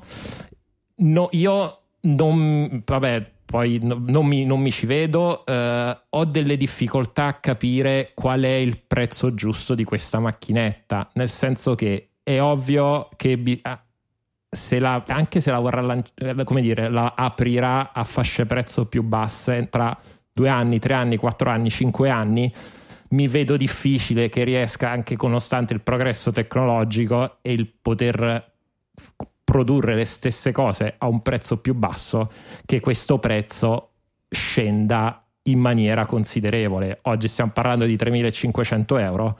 Io me lo aspetto, mi aspetto un prodotto che si possa dimezzare come fascia prezzo lo vedo più di un MacBook Air, almeno gli entry level, mm, come, come se fosse un, fosse un dispositivo Pro. Più Infatti, dell'iPad. infatti si chiama Che- Pro. Questo è eh, esatto, però è ok che è Pro, però tu mi fai vedere, tu Apple, mi fai vedere le immagini di una persona seduta sul divano che parla con i cugini e che si vede il film. Lo vedo molto un dispositivo Pro, vedo, ho molta difficoltà a vederne un posizionamento corretto consumer, perché ok, mi ci posso vedere il film come se fosse, come se avessi uno schermo del cinema davanti, bene, ma se sono singolo e vivo a casa, ma se ho una compagna ne devo avere due di questi cosi. Mhm. Se, ne se ho dei figli ne devo avere più di due e se invito, e se invito dei miei, degli amici a casa devo vederli sul televisore e quindi non mi va a sostituire dei dispositivi che già ho a casa, non mi, dis- non mi può sostituire il Mhm. televisore, non mi può sostituire lo schermo del computer. Fai un Quindi ragionamento. già di più, fai però un lo schermo ragionamento. del computer secondo me è sostituibile da quel Se- Ma ma è- se lavori a casa da solo, per il ma momento se no. lavori in ufficio? no ma per il momento no per il momento non è qualcosa che sostituisce nei prossimi anni non lo sarà ancora ma non è quello il target il target è il geek danaroso Eh, il geek danaroso che fa su qualche podcast sentivo parlare. Avete idea di che cosa vuol dire? Il geek danaroso oggi non parliamo di Italia che è un paese eh, con le sue crisi, le sue problematiche economiche, eccetera. Eh, ma pensa tra Stati Uniti, Cina, dove c'è una classe media in espansione enorme, eccetera. No, non i milionari. Non pensare ai milionari, pensa alla persona che guadagna 150 mila dollari all'anno, che per noi è un milionario. Per noi è un Un milionario, ma può non No, eh, essere. Io parlo letteralmente di chi ha più di un milione in, in banca Sì, e lo può come non essere, ricchezza. 100, 100 va bene, quello che vuoi. Il, il- il geek danaroso che spende una parte considerevole del suo income e che oggi ha 40 anni, dai 30 ai 40 anni, eh, e che quindi probabilmente ha un figlio e oggi ha un dispositivo che gli permette di fare dei video 3D da tenere per, tu- per- per sempre dei suoi figli che crescono. Questo è uno dei- dei- dei- dei casi di utilizzo di cui ho sentito parlare che penso possa attirare più di tutto. Io non credo che oggi la- l'idea di Tim Cook sia quello di, vende- di mettere nelle case di ogni persona un visore 3D come era per l'iPhone, ma non lo era neanche ai tempi per l'iPhone, ma ci sono Ma abbastanza attenzione, l'iPhone persone... è personale, forse l'iPad Sì, ma anche... è per family Eh, household. ma anche questo è personale. questo è personale. Eh, questo qua esatto, devi e farti quella la è, la, quella è l'idiosincrasia che vedo. Se Ma- hai la miopia devi installare le lenti Zeiss personali e sono le lenti che devi installare dentro, non puoi cambiarle ogni volta che cambi. sono, lo, lo- lo sono tutte, compagna, sono, tutte- sono le eh. stesse critiche che erano mosse nei confronti di iPhone. Che costa troppo, che ci sono dei dispositivi che fanno la stessa cosa e che costano molto di meno. non Ti- così tanto, onestamente. Oh, nel mercato, degli, nel mercato degli, degli smartphone, dei cellulari, ai tempi sì, perché se tu mi ricordo che Balmer, la famosa risata di Balmer era "Ha, ha, ha, ha", un telefono per mille dollari quando puoi prendere un Raspberry o Ok. uno smartphone Apple per- con- di Microsoft per 300 dollari e senza tastiera "Ha, Ok. ha, ha, ha", non Ma da nessuna attenzione, ha sostituito l'iPod, ha sostituito Certo. la macchina Sì, fotografica sì. e ha sostituito il è vero, telefono. È vero, è vero, è vero, sono d'accordo con te. Io non la vedo come una scommessa persa. Tu me la No, no, Io la vedo sono- come è una scommessa che non vedo dove la vuole vincere. Cioè, non, non- ti ripeto, è una scommessa. Nel pro io ce lo, ve- ce lo vedo tantissimo nel pro, ma al di fuori dei- di, di- di- specifiche. non è il pro che dici tu. Non è il pro che dici tu, è il pro di Apple. Il pro di Apple non è Sì. il professionista, non è il chirurgo che si Ok. esercita a fare l'intervento sulla realtà virtuale. Il pro di Apple è il geek danaroso. Punto. Ok, il pro di. Apple oramai è quello, il geek danaroso. Quello che non Allora, si facendo compra una ricerca su Google, Mm. oggi ci sono 5 milioni di persone negli Stati Uniti che sono milionari. Sì. Che mi aspetto rientrino un po' nelle cifre Ma che diciamo basta, me- basta meno, basta molto meno. Mm, Basta molto meno. Mm. E comunque anche 5 milioni di pezzi faranno fatica a produrli tutti quanti, cioè nel senso sarà anche un oggetto che inizialmente non sarà disponibile, quindi eh, probabilmente um, il prezzo è dovuto anche a quello, non mi immagino che sarà eh, inondato di container il mercato come gli iPhone adesso. Ehm, si parla già comunque di una versione più economica proprio come hardware e quindi Per forza. Apple lo sa che dovrà far uscire qualcosa a un prezzo decisamente minore e la prima cosa è togliamo qualche telecamera, Ma tu, ne sei sicuro? qualche Ma tu sensore. ne sei sicuro? Mm, Perché non è mai stato così per Apple. Cioè il dispositivo economico è sempre stato il dispositivo dell'anno prima a un prezzo leggermente scontato. Prima di arrivare a fare robe economiche si è arrivati all'Apple Watch economico tra virgolette dopo do- do- non lo so non- non- penso che sia una scommessa difficile perché è uno strumento difficile è uno strumento che mm, ti rinchiude deve vincere delle resistenze enormi è un- E poi c'è tutto quel tema lì. Cioè. Ecco, le resistenze sono quelle. Io il prezzo non è quello il problema. Oggi non è il, il problema non è il prezzo. Oggi come va il mondo lo ved- oggi in Italia le persone che ci circondano ci guardiamo e diciamo "Ma chi la compra questa cosa?" Perché siamo perché siamo perché siamo poveri. Quando, quando vado sul, sul lago di Garda a fare vacanze due o tre giorni e vedo che arrivano i tedeschi, arrivano tedeschi che aprono la borsa, hanno i contenitori, quelli frigo da cui noi tiriamo fuori no, que- la merenda, questi enormi contenitori di plastica, arriva la famiglia con due bambini e tira fuori due macchine fotografiche reflex, tre droni, eccetera, eccetera. I ricchi sono altri, noi in Italia oggi siamo gli straccioni d'Europa come livello di, di- di- di- di- di- di redditività, Certo. come livello di stipendi, come livello No, di come tassazione, eccetera. Per cui se ci guardiamo attorno, per forza facciamo ca- fatica a capire chi comprerà questa roba qui. Ma se DJI ha fatto i miliardi vendendo droni da mille dollari, che non servono a niente, sono droni da mille dollari, che non servono, ripeto, a niente, a niente, se non a divertirsi un'oretta in vacanza e poi chissà, questi dispositivi qui li venderanno come il pane, non come il pane, ma li venderanno tanto. Sarà l'ennesimo prodotto di Apple che non fa il botto di iPhone perché non possiamo pensarci, pensare al botto di iPhone, che non è mai stato ripetuto né con l'orologio né con l'iPad, ma abbastanza da sostenere una linea di prodotto che, al contrario di quello di tutti gli altri tentativi su tablet, su telefono, su, su orologi, che potrà portare in futuro a uno sviluppo di dispositivi più leggeri, più piccoli, più economici e quello che vuoi nei prossimi dieci anni. Non, non mi aspetto che tra due anni esista il vision non pro economico. Mi aspetto che ne vendano abbastanza di questi da creare un, un oggetto che sia status, che sia status se si vincono le resistenze di cui parlavamo prima, l'Uncanny Valley di avere tuo marito a fianco che guarda la TV con, con gli occhialoni mentre tu la guardi sull'Apple TV o, o- o robe del genere. Il prezzo è l'ultima, l'ultimissima cosa. Mm, Fosse costato 10.000 dollari sarei stato d'accordo, ma a 3.500 mm, il- il- il- l'utenza si trova, forse non in Italia, d'altra parte. Guarda la, prevalenza, guarda la prevalenza in Cina e negli Stati Uniti di iPhone rispetto ad Android e guardala in Italia e in Europa in generale. Il motivo è di nuovo prettamente economico, non che Android sia più vicino alla sensibilità culturale europea, è semplicemente economico. E, e- Penso anche quanti anche tanti- monitoroni hanno venduto. Ci sono Che- anche tanti grossi motivi di marketing e di investimento. Ma il marketing e l'investimento va dietro dove va, va dove può avere un ritorno. Non è che, non è che i marketer sono, di Apple sono furbi e funzionano bene negli Stati Uniti e in Cina e funzionano male in Italia. È che sono prodotti di fascia più alta e in percentuale, non è che in Italia non ci siano iPhone, eh. intendetemi, la proporzione però è molto diversa. Negli Stati Uniti negli Stati Uniti non si chatta su WhatsApp, si chatta su iMessage per un chiaro motivo, una prevalenza enorme. Ed è motivo di C'è anche benessere la questione del reale, made in US reale o percepito. Sì, certamente, certamente. Reale o percepito, perché tante volte è anche percepito la, la- la- la propensione al debito e tutto quello che vogliamo. Vabbè, eh, siamo qui a guardarlo. Io sono, sono, sono- si- siamo tutti aperti. A me fa più paura Quando è che ti arriva Franco? tante altre cose. no, perché alla fine Ma quello gratis vorrei dire. No, allora, io Voglio vedere cosa succede per gli sviluppatori. Per gli sviluppatori, a, a proposito, l- hanno annunciato che, che ti daranno la possibilità di andarlo a provare in determinati laboratori loro. Prima mandandogli l'app e loro ti dicono se va o se non va e poi ti permettono di fare le, le- le correzioni e poi puoi chiedere di visitare uno dei loro laboratori in giro per il mondo dove andare a fare il debugging della tua app. E penso che Ti dasci il simulatore.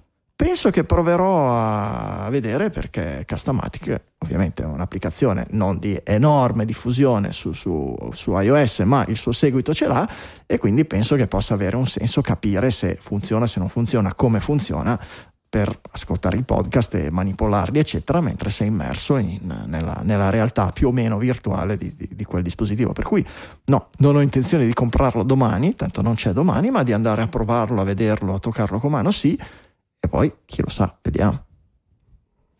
No, allora, sul discorso, tornando un attimo al discorso prezzo, a me ad esempio personalmente stupisce la quantità di AirPods Max che io vedo, uh, vedo anche a Milano, che vedo negli, Europa, negli, aeroporti, negli aeroporti, quando viaggio e, e, onestamente mi dicevo la stessa cosa, ma chi si deve comprare delle cuffie che le, la Sony, che pratic- che la Bose che hanno inventato questo settore costano, costano la metà, quella del, del, no, del noise, del noise cancelling. Funzionano anche meglio, per, funzionano anche meglio e pesano anche di meno.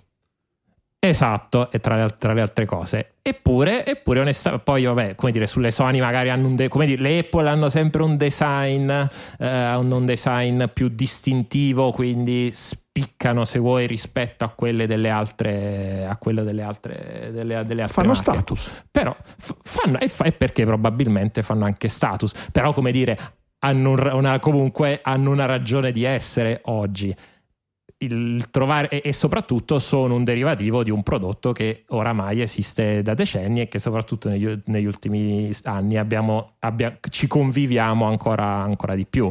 Eccolo, questo cambiamento di paradigma, che è un paradigma assolutamente coraggioso e innovativo anche confrontato con gli Oculus e compagnia, e compagnia cantante, oggi oh, mi sembra un paradigma talmente diverso che onestamente se domani dovesse uscire un prodotto che fa quello che fa Apple, che, che dice di fare Apple, che ha i contenuti e che costa, non dico un decimo, ma un, anche un quinto di quello che, che, costa oggi quello di Apple, io onestamente non so se lo comprerei. Non, proprio non ce la faccio a pensarmi che torno a casa e io mi metto qualcosa in testa poi ecco, quello, quello, è un altro discorso, quello è un discorso che, che condivido molto.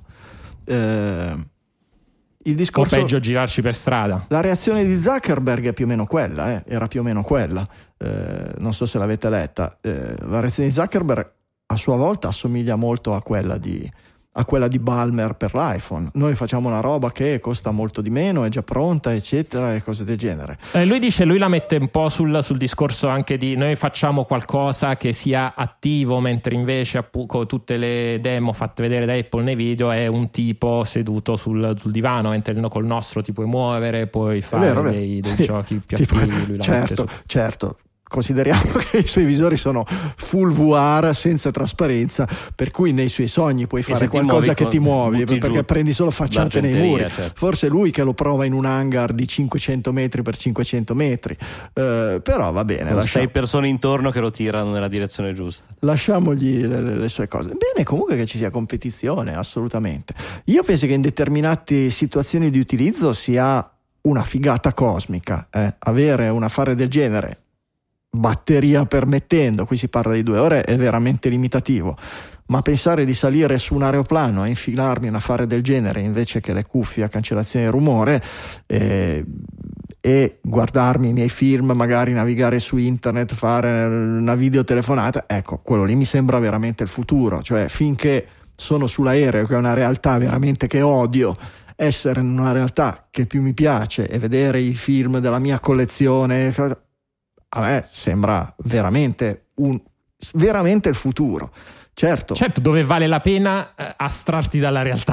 Esatto, esatto, esatto, esatto. Ma non sono poche le situazioni purtroppo oggi dove gli esseri umani hanno piacere di astrarsi dalla realtà. Eh, In macchina. Sì, diciamo, certo. diciamo, che sì, mentre guidi col compasso per tenere la strada, col dead reckoning come fa Francesco, ovviamente tua moglie per non guardarti si mette Inviatemi in giro, ma la prima volta che non andranno i satelliti mi chiamerete, mi mm. sono perso. Esatto. Dove sono? Esattamente, mamma mia, vabbè, vabbè. E... Dai, qualche cos'altro eh, c'era qualche altro argomento Michele che avevi anticipato? Vedrete quando parleremo di visto che non rimane tantissimo tempo ai bias degli algoritmi. Ah va bene. Uh, in realtà sul discorso dei bias degli algoritmi abbiamo parlato un mucchio di volte e ascoltato gli allarmi. C'è qualche cosa di rilevante di nuovo in, c'è un articolo di Bloomberg, Bloomberg sì di, quello, di, quelli anche fatti carini, tutti che si posso, con cui puoi interagire, eh, che titola gli, gli, esseri umani eh, hanno dei bias, eh, le, ehm, le, intelligenze artificiali generative molto peggio. So, cosa, esatto. mm. cosa hanno fatto? Hanno preso um, Midjo- no, non è Midjourney Stable Diffusion se non ricordo male sì. e gli hanno chiesto di uh, generare delle immagini di, uh, di, lavori, uh, quindi generami l'immagine di un CEO, generami l'immagine di, un, uh, di una persona che mi serve al, al, supermercato, di un cassiere del supermercato, di uno di un fast food, di un medico, avvocato. In inglese, cioè qua stiamo, mi credo, sta dicendo al maschile perché l'italiano è fatto così, ma in inglese certo. è, CEO, è generico. È doctor, quindi non hai il sesso, questo è importante Corretto. perché ai fini comunque dell'esperimento è giusto, cioè non stiamo dando nessuna indicazione. Corretto. Infa- e infatti uno, dire, l'articolo cerca di provare un paio di, di dimensioni dei bias delle eh, intelligenze artificiali generative. Da una parte quello del, del sessismo, quindi ovviamente tutti i eh, lavori più di responsabilità, come può essere il CEO, eh, sono generati principalmente eh, di, mm, genera principalmente maschi, così come quando poi si va su lavori più umili o quando peggio quando gli si chiede di generare un terrorista o un prigioniero di un carcere, si va verso le persone con un colore della pelle, della pelle più scuro. E voi mi potete dire, vabbè, ma tanto sappiamo che eh, la maggior parte eh, eh, dei, eh, dei, CEO sono maschi e bianchi e la maggior parte dei galeotti. La, la maggioranza dei CEO ormai sono indiani, ma questo è vero, in una, parte del mondo, in una parte del mondo è corretto.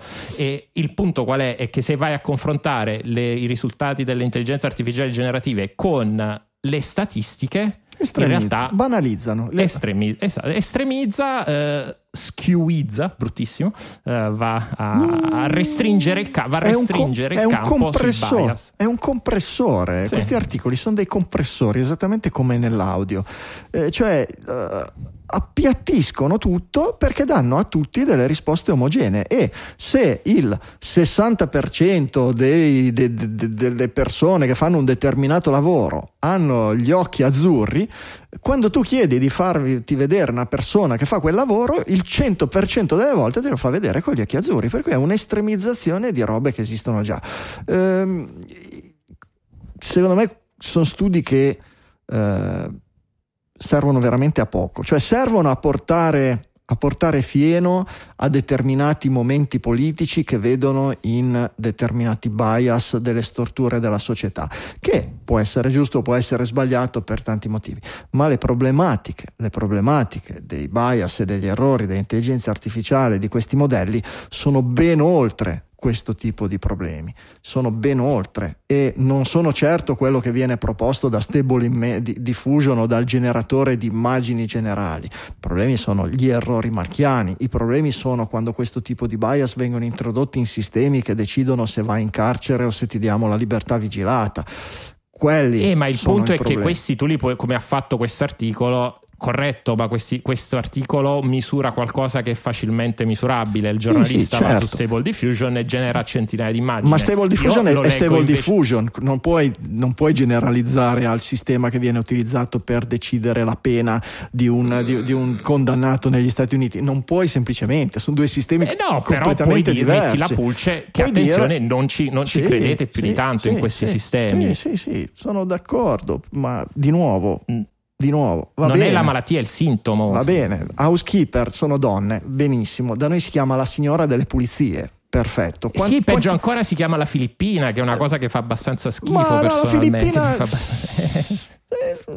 fa abbastanza schifo, ma è la descrizione di un fenomeno. Se vai in determinate città, in eh, determinati ambienti, di, di, una parte, di, una parte, del fenomeno. Purtroppo, certo, certo, certo, certo. Sono generalizzazioni.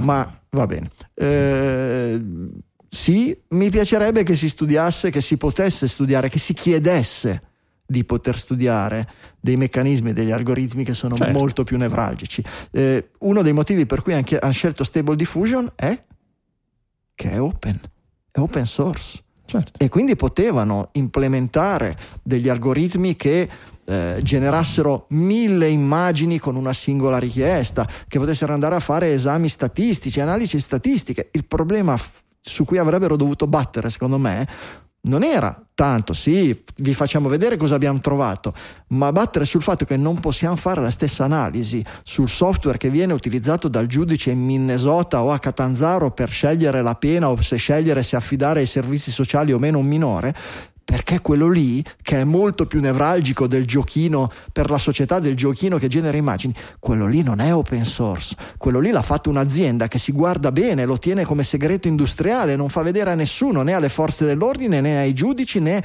a chi lo utilizza, a nessuno come arriva quella domanda quello è il problema drammatico, è il problema grave, che questi studi qui si debbano fare sul giochino perché non si può accedere alla roba vera, alla roba seria, a Giove, quello A che, Giove. a Giove che viene utilizzato dalla polizia per dec- capito? Questo è il dramma di questi Certo, algoritmi. Eh. Va bene. Piuttosto che niente, ma è piuttosto come. Dipende dal toast, milanese. dipende dal piuttosto. Va bene. Gaming, un po' di novità, le Vai. abbiamo messe lì, era solo per parlare di John Carpenter, non sapevo neanche fosse ancora vivo John Carpenter. John Carpenter era quello di La Cosa, Fuga da New York, 19 cos'era? 1999, Fuga da New York, cioè roba, eh, film del terrore di azione storici degli anni 80 e 90 e ha partecipato al sviluppo di questo Toxic Commando che ovviamente si chiama John Carpenter's Toxic Commando perché probabilmente Vabbè. Toxic Commando non venderebbe tante copie che è un robot Vabbè, Col- Colin McCrirelli. Eh, certamente, o, Joe Tom Madden. Tom Clancy, esatto. perfetto perfetto Walt Disney's Topolino, Walt Disney's Star Wars, Walt Disney's Marvel, Spider-Man. eccetera. Va bene.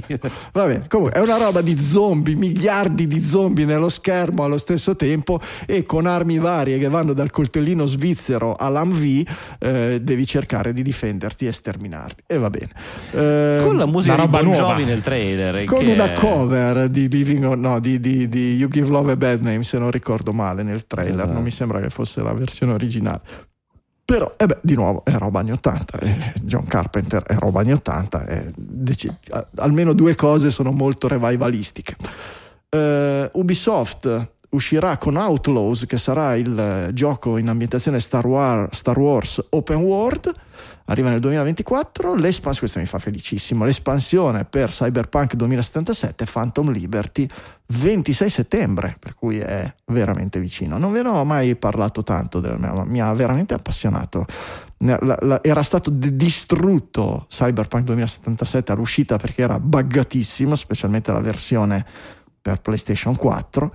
Eh, per la espansione sembra che abbiamo tagliato la testa al toro per PlayStation 4 non esce proprio Vabbè, è anche un momento storico diverso. L'hanno fatto ci prima. sta, ci sta, ci sta. Esatto. E è non lo- uscito Diablo 6, È uscito- so che anche eh, il prof sei, che- addirittura abbiamo No, Diablo 4, saltato- sì, ma io so già, io so troppo. Sapete che sono nel futuro, questa è una puntata che va avanti e indietro nel tempo. Diablo 4, e visto che anche, anche il prof come me è un grande fan, insomma, siamo già lì a giocarlo.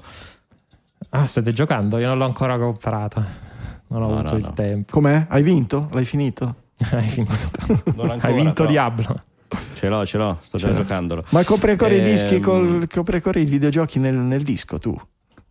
Sulla cartuccia, sì, sì, l'ho preso per il Game Boy. Che bella, la cartuccia del Commodore 64. Crac, crac, Ci crac, soffi, ci soffi dentro quando non funziona. Io volevo comprare perché eh, da qua adesso non si vede, ma qua sopra ho la special edition di Diablo, di Diablo 3 che, ora, che oramai è uscito 10, 10 e qualcosa anni fa. Mm. Volevo comprare la- l'edizione speciale anche di Diablo 4. Cioè, Eh. cioè, 3, compro la 4. N- Non l'ho trovata la fisica, c'è solo l'edizione digitale. Eh beh, ma ci- ci ci sarà quella con di- l'NFT. Con la skin di sta- sto- eh, No, non ce la faccio a spendere 100 euro per un codice. No, c'è, invece no, hanno fatto C'è? la edizione da collezione senza il gioco. Ah, Ok. Perché dicono il gioco te lo compri col codice. Mm. E, e invece c'è la, la custodia, questo è veramente il meta edizione Ah, da c'è, collezione. c'è, C'è adesso un'edizione c'è, che è solamente una scatola nella quale ci sono un sacco di cose, cartoline, miniature, va- varie cose da collezione, ma non c'è il videogioco. Eccolo Quello qua. te lo prendi per i fatti tuoi. Questo, questo Diablo con la, questa è una chiavetta USB era della Special Edition. Dentro c'era Diablo 1 e Diablo 2 nella chiavetta. Eh, robe, robe da collezione, eccetera. Esce anche il seguito di Spider-Man, Sì. eh, credo quest'autunno. Io ho preso Mike Morales, lo sto giocando, l'ho finito, ma è, è- è- ridicolo. Mike, Mike Morales è, è- lungo un quarto rispetto allo Spider-Man originale. Sembra veramente un'espansione anche quella, è veramente una Beh, delusione. non era un'espansione? No, direi proprio di no. Eh, direi che l'ho Eh, comprato. però questo è Spider-Man 2, se non sbaglio, quello che esce, no? Sì, non so cosa dirti, però Quindi veniva, quello è 1.5. Mike Morales veniva venduto, mi sembra, come gioco indipendente. Da, da- le- Spider-Man aveva tre espansioni che sono uscite dopo Spider-Man, che erano tre avventure seguenti, e Mike Morales era poco più, che, poco più grande di un'espansione, però potevi comprarlo da solo. Vabbè, vediamo anche quello, eccetera. E poi ho letto qualche cosa dello sviluppo in corso di Grand Theft Auto nuovo, però credo che anche quello se ne parli ben più avanti. Beh, c'erano stati leak un po' di mesi fa. Mm, è vero. Da- GTA ricordo. 6 è questo, Sì, veramente, sì, non come Diablo 6. Vabbè. Eh, sì, che erano usciti leak di lavorazione già ormai appunto mesi fa. Eh, poi no, non ho più sentito aggiornamenti, ma probabilmente ora se lo tengono. Mm. Ma qua anche quello non doveva se- essere un aggiornamento. Eh, vabbè, ma adesso eh, sottilizzi. Fantastico, fantastico. Visto Vabbè. che appunto quell'aggiornamento non era andato come, vole- come non volevano, fra l'altro, esatto, hanno detto ce lo teniamo lì e via. Va bene, dalla roba divertente alla roba seria. Elon Musk ha deciso di non pagare il, di non pagare il bill. Mi vengono in mente.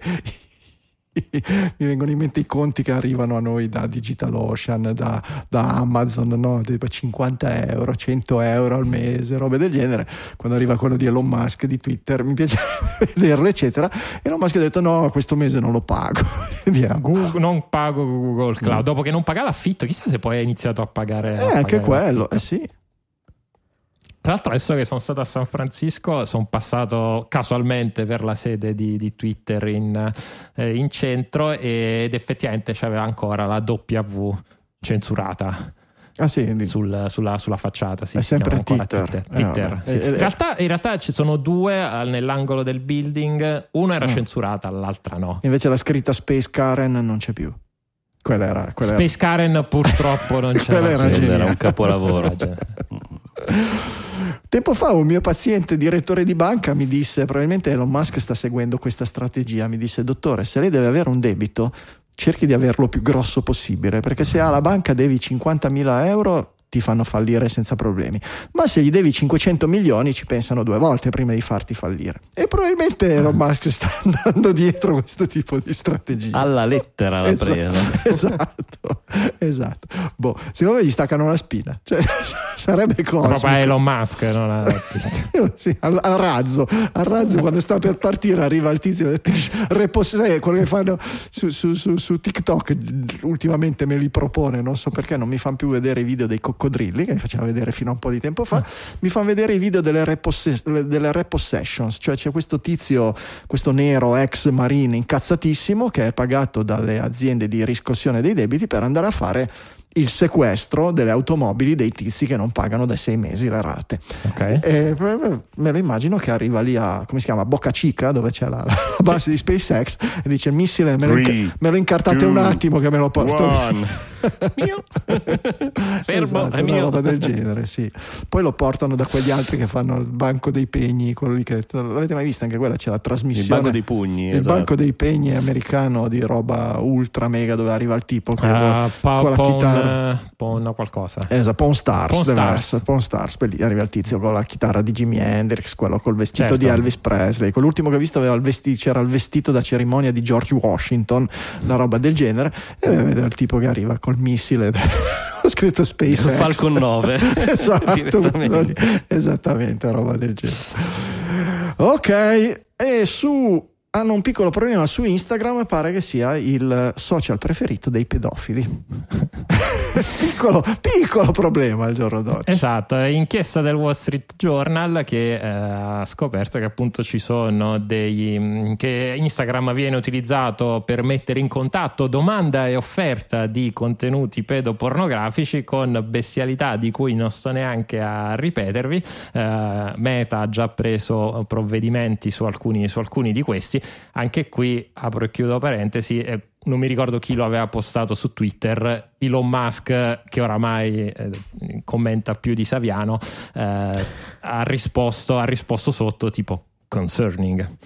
Va bene, Sì, oramai.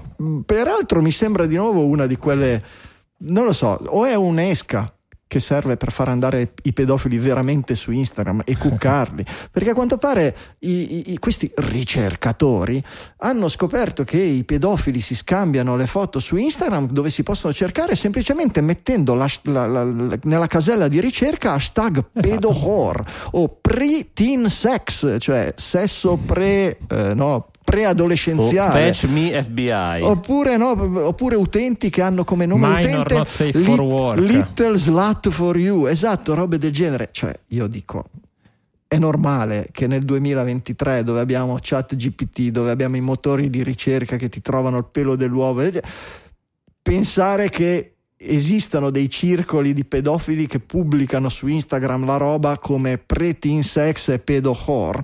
Eh, cioè, c'è qualche cosa che ah, non funziona nei filtri. cercherò su Instagram pedo or e vedrò cosa succede. Esatto, proprio, ma dai, ma magari mi interessano questi contenuti. Adesso Aspetta, vado mi a chiede mettere... il mio indirizzo postale, ma sì, diamoglielo Vado dai, a cercare Zoccola Mino... Vado a cer- con, questo, con questo social network su cui mi sono iscritto col mio numero di telefono, adesso che l'ha scritto il Wall Street Journal, andrò a cercare Zoccola minorenne immediatamente. Cosa potrà mai succedere? Boh, a me sembra tanto di esca buttata lì.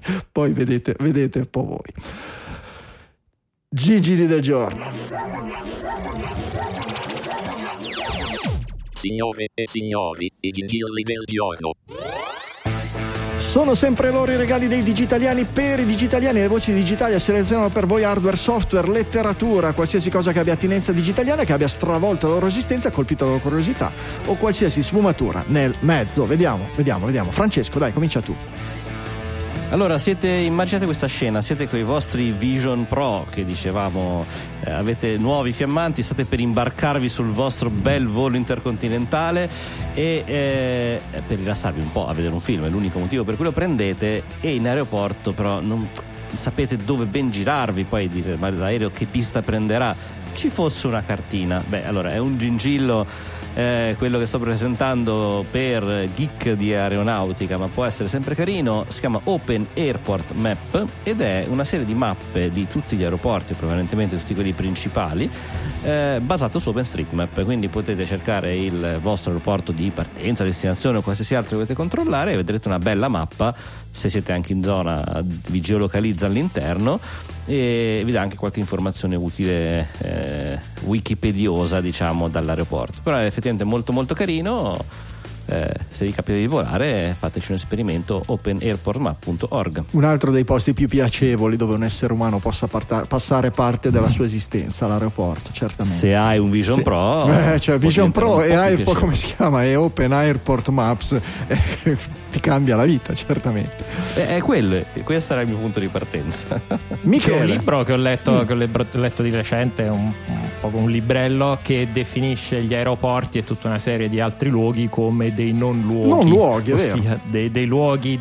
disegnati, poi disegnati anche apposta per scappare il prima possibile, dove nessuno ci vuole stare, ma per una ragione o per l'altra ci dobbiamo passare del tempo.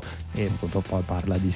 Non mi ricordo di dire, non, non ce l'ho qua, quindi non mi, ricordo, non mi ricordo chi è l'autore, ma è molto interessante. Beh, poi c'era quello da cui hanno tratto quel quel film no? del tizio che ci è rimasto a vivere per 15 anni nell'aeroporto. Mm, Qual era quella vicenda? Ci avevano fatto un film con Tom Hanks, ma era una storia vera. Me la sono. Me la The, Terminal. The Terminal. The Terminal, una roba del genere. Adesso non mi sì, ricordo. Sì, sì, passaporti scaduti, casini vari, eccetera. Era diventato apolide aveva perso la nazionalità appena durante il volo, quindi era atterrato che non, era, non, aveva il passaporto ma non aveva neanche una nazionalità e quindi non poteva chiedere un passaporto ed è rimasto a vivere parecchi anni, forse una decina, se ricordo male. Che roba terrificante.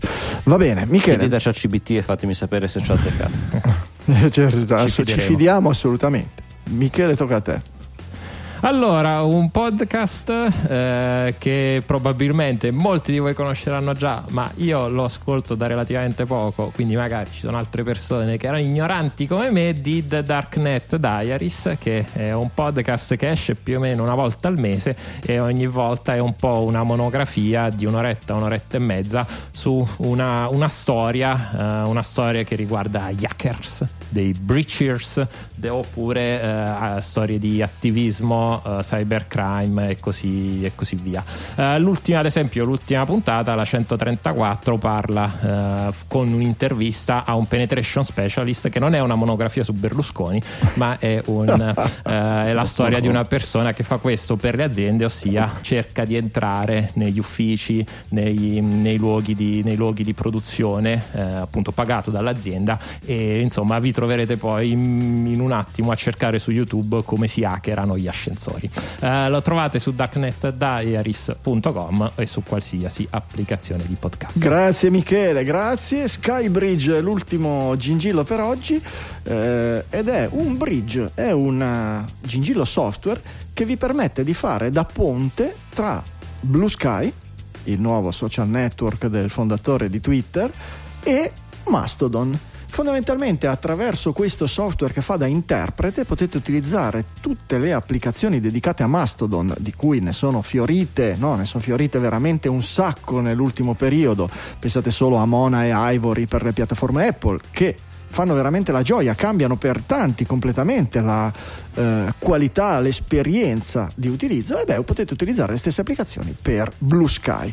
Eh, skybridge.fly.dev insieme alle altri gingilli lo trovate nella della puntata digitale.fm slash 678.